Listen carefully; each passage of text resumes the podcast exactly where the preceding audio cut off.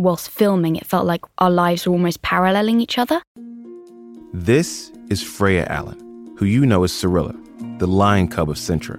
In the first season of The Witcher, Ciri goes through a ton of life changes, which Freya could relate to, because she was cast in the series right as she graduated from high school. I'd just been at school, and then suddenly I was going into this very adult world and, you know, having a huge responsibility. Um, and I feel like whilst filming, I could use that, my real life, and transfer it into the role because it was almost like we were going through the same thing. Except, you know, unlike Ciri, Frey lives here on Earth. She's in a very different world to what I'm in. Yes. Um, and she's she's having to tackle with things that don't actually exist. Monsters, of course, and magic. But also, plenty of very real things that do exist, like the trauma of losing family members. Ciri experiences that during the slaughter of Cintra. The trauma she goes through, I can't say I've I've experienced. I think that was something I really had to think about because I've never gone through something like that myself.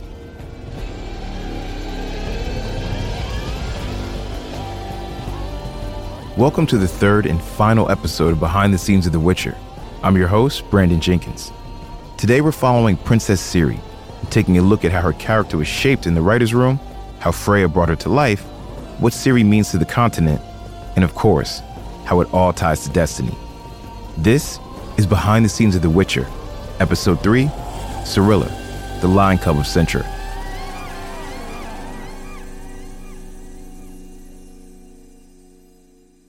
with Ciri, we had to cast a 16 year old girl who had lost her parents and was living with her grandmother and then lost her grandmother in brutal circumstances. This right here is The Witcher's casting director, Sophie Holland. Imagine trying to find a 16 year old girl that can portray that with real feeling and really take you on that journey with her. One of the first big shifts that the writers made when adapting Ciri from Andrzej Sapkowski's books was to make her older but just by a few years. But that presented a challenge for Sophie. She had to find a teenager who could capture both that innocence and depth, which she saw in Freya Allan. I just remember she was wearing these like these blue kind of bell bottom jeans. You know what I'm talking about? And this like t shirt. And she looked so small and so vulnerable. And we asked her to do this scene where she was saying goodbye to her grandma who's just about to die. And it was so moving, but so small and natural that it just broke our hearts. And I was like, yeah, that's the girl I want to follow. For Lauren Hissrich, The Witcher's writer, showrunner, and executive producer, Ciri was much more than just a young princess. Ciri functions as the eyes, the lens, I guess, through which we see the continent. Because she walks through at the beginning from a very naive and innocent place. But through her, we actually get to see just how brutal the continent is. What Lauren's getting at is just how important Ciri is for the show's world building, which is a sizable task you can't introduce an audience to a super complex world with, you know, 15 different kingdoms and each of them have their own agendas. You can't do that all in episode one. You would lose people really fast. So instead of a survey of the entire continent, the writers decided to start a bit smaller, with Geralt and Blaviken and Ciri and Cintra. We learn all about Cintra through Ciri, because the kingdom's history, their battles, victories, and defeats, they're her family's history too. She needs to understand the way of things. We will not fall because we are not under attack. She's a child. You won your first battle in Hochebuz when you were my age. I've heard the ballad. Pretty ballads, honey. Bastard truths. In this scene, Ciri's talking with her step grandfather, King Eist, and her grandmother, Queen Calanthe, a warrior queen who reigns over the important political region. Cintra is the jewel of the continent. And so when we were designing it, it was based on a palace called Carcassonne in France, which is basically a walled palace within city walls, highly fortified, modern for its time. And in the heart of the palace, where King Eist and Queen Calanthe sit on their throne, is the Great Hall of Cintra. I guess it was one of those moments where, as a writer, you type interior Cintra Great Hall, and you know you say it's you know the most beautiful ballroom in the world, and then you keep typing and someone created the most beautiful ballroom in the world. That someone is none other than production designer Andrew Laws. When we started with the Great Hall of Cintra and just Cintra in general, the idea was to create an Elysium. basically the paradise. And that was really about looking at Cintra through the innocence of Ciri's upbringing and her perception, not a childlike perception, but just simply her perception of her childhood and what Cintra has been to her, because that's really how we introduce it. We start very much on the ground with Ciri. Remember, she was literally on the ground playing knucklebones, or what you might know as jacks. And then we see her cracking jokes about the game with King Eist while Queen Calanthe is leading a knighting ceremony. At least you didn't shit your cacks. As members of the royal family, is it too much to ask that you exercise a modicum of respect? And through Ciri's young, innocent eyes, the hall looks regal and grand. The Cintran Great Hall was was essentially designed like a throne room would be designed to create a sense of awe and grandeur, so that anyone arriving from another kingdom um, would feel small in the environment compared to the royalty they were approaching. There are times where I would walk onto sets or walk onto locations that were chosen or see costumes that I would actually get tears in my eyes. And the Great Hall of Cintra was one of those. Wow. It was so big, bigger than I could have imagined. We joked about having Witcher themed weddings in it. So beautiful, no detail left behind. The doors were, uh, you know, 20 feet high. It was actually quite a feat of engineering to get those doors hung. And the idea being that anybody that walks through those doors is gonna is gonna feel small. While buildings help to establish this massive environment, what really makes a kingdom is the people. Take a look at Ciri and the city's inhabitants. Their hair, their clothes, all of it is quintessentially Cintran. In this world of the castle people, for example, who are upper class but not royalty. This is Csilla Blake Horvath, head of The Witcher's hair and makeup department. They have beautiful hair. They do wear hair accessories, but not as um, um, I wouldn't say flashy, but um, more gold stones in it, which gives you the idea of how rich they are. And then the village people are village people. The costumes, the hair is more simple and they don't wear really hair accessories apart from like piece of fabric they put in their mm, braids and stuff obviously royalty is royalty so you can go as far as you want Despite Ciri's status as royalty, Csilla wanted to avoid drowning her in jewelry and ornate decorations. Cintra's aesthetic is much more medieval and gothic. I had, he did some research for a younger person in that period, like this medieval period, how a princess would wear her hair in certain uh, situations. Like Ciri's updo hairstyle in the first episode. It's beautiful, intricate, but not over the top. Csilla says Ciri's look was pretty simple. The most significant thing we had to do it was the hair color. She was blonde anyways, but we had to. It was a more golden hair color uh, rather than the ashen hair. So we colored her hair four times, I think, before we we got to the final color yeah, it was a weird look as well because I had like bleached eyebrows. This is actor Freya Allan again. And it was bizarre. I spent basically seven months looking a bit like a kind of alien elf creature going out in the streets. I think people were a bit like, yeah, that's an interesting look. One of the more complicated elements of Ciri's look is her bewitching green eyes, almost as iconic as Geralt's yellow ones. In real life, Freya's got a set of striking blue eyes. So Csilla took a great deal of care finding her just the right color contacts to wear. We had to do like, um, I don't know, three, four versions of green. We saw her mom in a flashback sequence. Her eye color was much brighter green. And Ciri's father, Duny, he's got brown eyes. So Csilla wanted Ciri's eye color to be some compromise of that combination.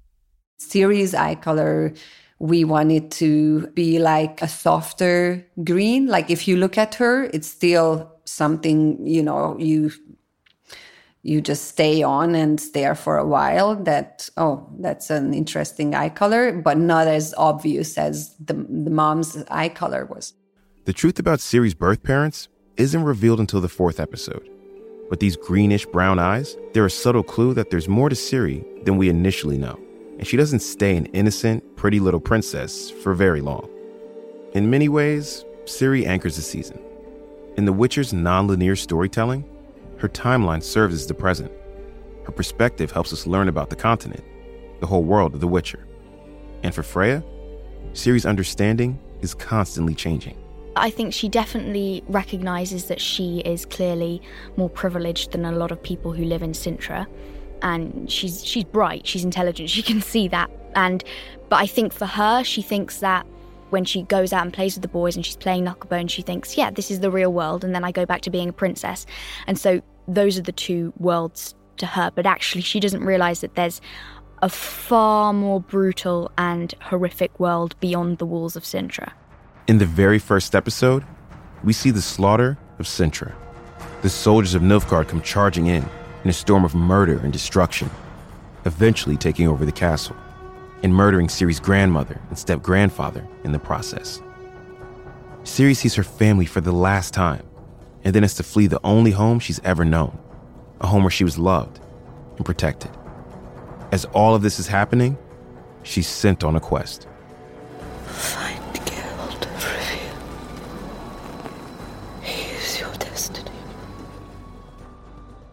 I do think that there's an element of her being innocent and wide eyed at the beginning, but I do believe that's stripped from her really quickly.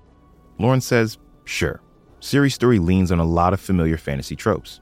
She's a wide eyed, innocent person being sent on a quest.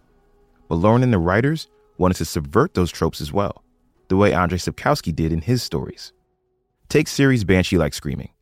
A young person with a great untapped power that's classic fantasy right there.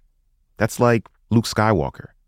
But here in The Witcher, it feels much, much darker, which stuck out to Freya. In episode seven, she goes out of control and she wakes up and she has very brutally killed the horse and her old friends. And I think, I mean, imagine killing people without meaning to how does Ciri feel about these inherited powers? Because one doesn't seem like she knows where they come from, or even that she had mm. them. Two, they are paired with these sort of um, traumatic experiences, right? So, like, is Ciri confused about these things? Is it frightening? Yeah, I think it's far more a traumatic thing than, oh, it's cool, look at me, I've got powers. Like, I don't think that's running through her head. I think it's partly paired with the fact that she's overwhelmed because there's so much she doesn't know about. She's her grandmother has just said, "Oh, you know, find Geralt of Rivia. Who the hell is Geralt of Rivia? She's never heard of him. So in that moment, I think she's kind of like, has anyone told me about this? What has my whole life been a lie? It's the kind of moment that makes you want to scream. You are destined for I can't do this without things. you. We must go, Your Highness. No! What I love about when they come out is when she's in kind of most need of them.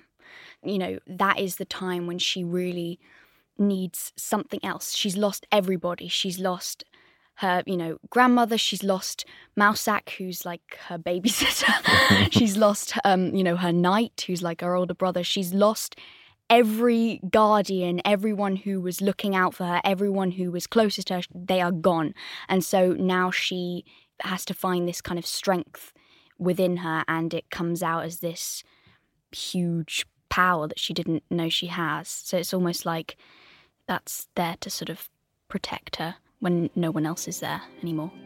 And with her newfound ability, Ciri is officially a girl on the run. Another classic fantasy move. So we did tap into that trope, which is the young woman with a lot of power, but who doesn't quite know her place yet.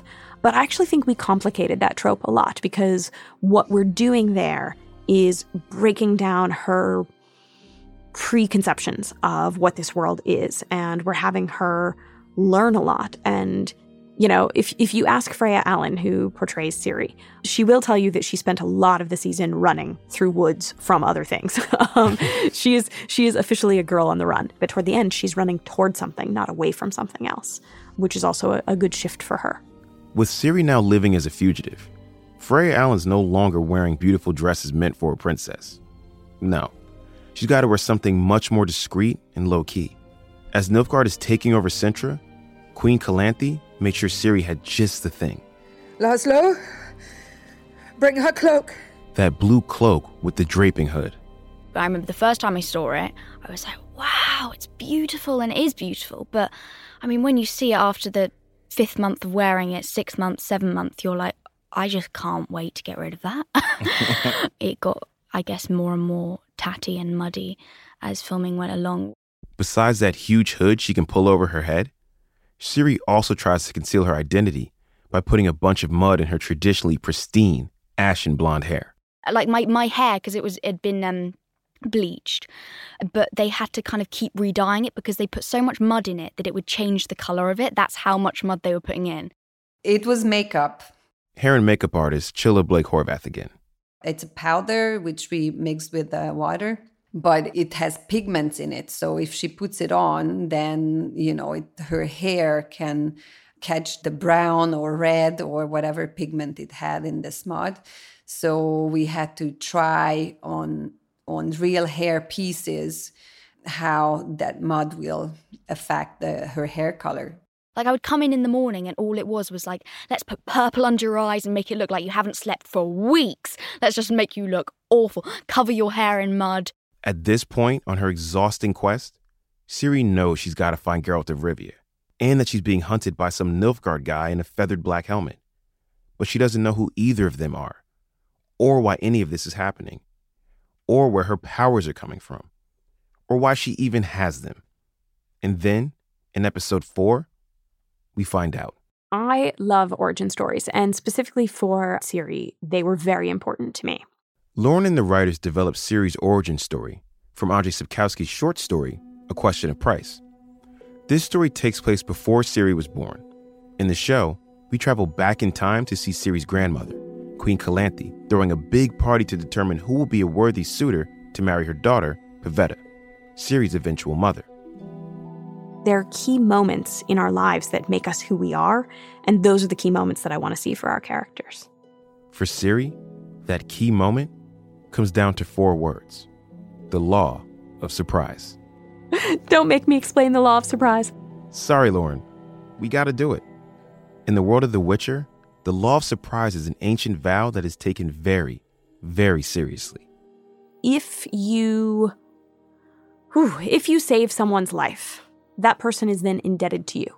If they do not have the money to pay you at the time, they can offer you something called the law of surprise instead.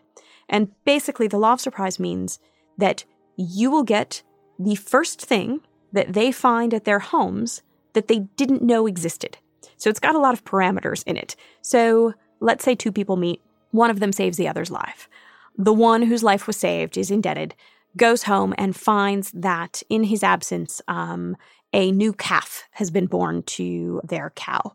Or suddenly there's a new crop of grain that they weren't expecting. Then all of that grain is going to be packaged up and given to that other person, or the calf will be given to the person who saved their lives. It's basically one huge gamble. You could end up with a puppy or a great big bag of gold. Or you could end up with something a little more uh, unexpected. What we see happen most often, and when the law of surprise uh, really becomes interesting, is when a character goes home and finds that they have a child that they didn't know they had. In this case, that their their wife is pregnant and and gives birth shortly after they get home. Ciri's destiny is determined by three claims of the law of surprise. The first comes from her father, Duny. He's that cursed knight with the face of a porcupine. Duny says that when he saved the life of Pavetta's father, he was thanked with the gift of the law of surprise. So now, all these years later, Duny's like, listen, I have the right to marry Queen Calanthe's daughter, Pavetta. I come to claim what is rightfully mine! Pavetta, by the law of surprise! The second claim comes from Geralt after a full on brawl, a brawl which starts because Queen Calanthe is feeling the reality of her daughter marrying a human porcupine. Calanthe orders her guards to kill him and orders Geralt to help kill him. And Geralt can see that Duny is actually cursed. He's not a monster, and thus he refuses to kill him. And Geralt jumps into the fray and uh, ends up protecting Duny. Classic Geralt. And then, after Pavetta declares her love for Duny, Queen Calanthe herself tries to assassinate him. And what this causes is Pavetta to scream. And at first, she just sounds like a woman who is watching the love of her life about to die, but her scream actually propels an energetic force through the Great Hall and begins a cyclone. It's a re- it's a really incredible sequence. I was there for, for the filming of that, and it was it was quite something. Oh my god! So that was amazing. So that that was tricky. So that whole sequence was much more sort of actiony and fun and very fantastical. Alex Garcia Lopez directed episodes three and four. As he mentioned in our last episode, he likes to shoot wet, with lots of sweat and real elements. He didn't want visual effects to just come in and CGI the entire thing. He wanted to create a real cyclone on his set. So, in order to do that, they got some fans. These huge fans, there were about five, six industrial fans, petrol fans. And again, what I wanted to do was was to bring an element of, of physicality to it. It was crazy. We shot with real and practical dust. Practical dust. It's a kind of prop dust that was blowing around the room that the actors could react to in real time. We had about maybe eight, nine people from the art department all throw in uh, debris, obviously plastic for health and safety issues, but you know, throw in chairs, helmets, knives, chicken wings, beer bottles, you name it. They were just basically throwing all sorts of crap between the camera and the actors. And it's not just the episode's main actors. Remember, this is all going down in a huge party that escalated into a big fight, which means this scene has lots of background actors that were on set too. I think it was like 200 background and like 50 or 60 stunts. This is Csilla again. She had at least 25 makeup and hair people on set all for this one scene. They have to get all the ladies' updos right for the party, which takes a long time. And then they've also got to work on all these stunt guys who need to be fighting. From 60 stunts, 40 of them had modern haircuts because they're not doing only Witcher, they're going to another show and then another show. So uh, probably 50 of them was wearing wigs. Which then have to look like they've been through a cyclone halfway through the scene. Ooh, that was probably the hardest part, time wise, work wise. For Alex, all of this was worth it. It's a key moment in the series that he wanted to make sure felt real and gritty. But I really wanted the actors to feel the, the cyclone, uh, and they had a great time. They had a, you know, a lot of fun with it. Eventually, after the cyclone dissipates, cooler heads prevail, and Calanthe grants permission for Pavetta to wed Duny destiny has struck once again. Duny absolutely insists on repaying Geralt for protecting him during the melee. Geralt, kind of in a flippant way, says, I claim the tradition as you have. The law of surprise. Give me that which you already have, but do not know. Because I don't believe in destiny anyway. And in this moment, Pavetta begins vomiting, and we realize that Pavetta is pregnant with Ciri. Fuck. And this is how Ciri Ciri becomes tied to Geralt. So for Ciri, she is technically destined for Geralt, but there are a lot of choices she makes that allow that to come to fruition. Now, to be clear, Geralt is Ciri's destiny, not her fate. It's only because she decides to fight for her own survival, tap into her deepest self, and channel her powers that she reaches Geralt. It was this Ciri's determination her choices that Freya really connected with while portraying this character. We hold a lot of value um, for our voice, and we both feel that it's really important to utilize that. And, and, and I feel like she very much sees it as it's a power she has. Uh, she, she feels power in her voice and choice, and I'm very much the same. I think um, that is something that belongs to me that I can decide and I can choose where my life is going to go and she she throughout this season has a lot of people constantly telling her what she should and shouldn't do, what she's going to become, you know, what her limitations are, um, but ultimately she becomes the dictator of her own future because she values that. What I love about her character, uh, probably more than anything, is her strength. And I don't mean about picking up swords and, and hurting people. What I mean is her ability to pick herself up and keep walking and persevering and knowing that she has to survive that if she if she wants to live she has to keep going Ciri and Geralt are brought together by a third instance of the law of surprise. In the season finale, Ciri realizes she used her powers and killed her friends who were attacking her. She's eventually taken in by a woman, the wife of a merchant. Geralt saves a merchant from a bunch of ghouls. This is, of course, the same merchant. He offers Geralt the law of surprise without knowing that his wife just took in a girl. Finally, Ciri and Geralt meet in the woods. People linked by destiny will always find each other. It was the only scene that Freya and Henry Cavill, who played Geralt, had together. It was really nice getting to actually work with Henry because everyone had been asking me, "Oh, so what's it like working with Henry?" I was like, "I haven't, I haven't worked with him at all." The scene is just two minutes long, but the cast and crew knew they needed it to be perfect. We shot it over three days because for some reason they kept scheduling it at the wrong time. They kept scheduling it like in the evening, and it was and it would get dark, and they'd be like, "Oh, it's too dark." It happened once, and then the next day happened again. I was like, "Have they not learned that at this time it gets dark?" so at the time, I was kind of like, "This is a little bit irritating now because we've kind of shot this twice and still haven't got it or whatever." The silver lining to all this is that it allowed Henry and Freya to rehearse the scene. In television and film, taking the time to block out a scene and run through it really isn't the norm anymore. So being able to sneak in some rehearsal time was a nice bonus. But that also meant that Freya was running a lot, like several takes, every day, for three days. So you know Henry's like you know amazing at the gym and everything, and and I am not.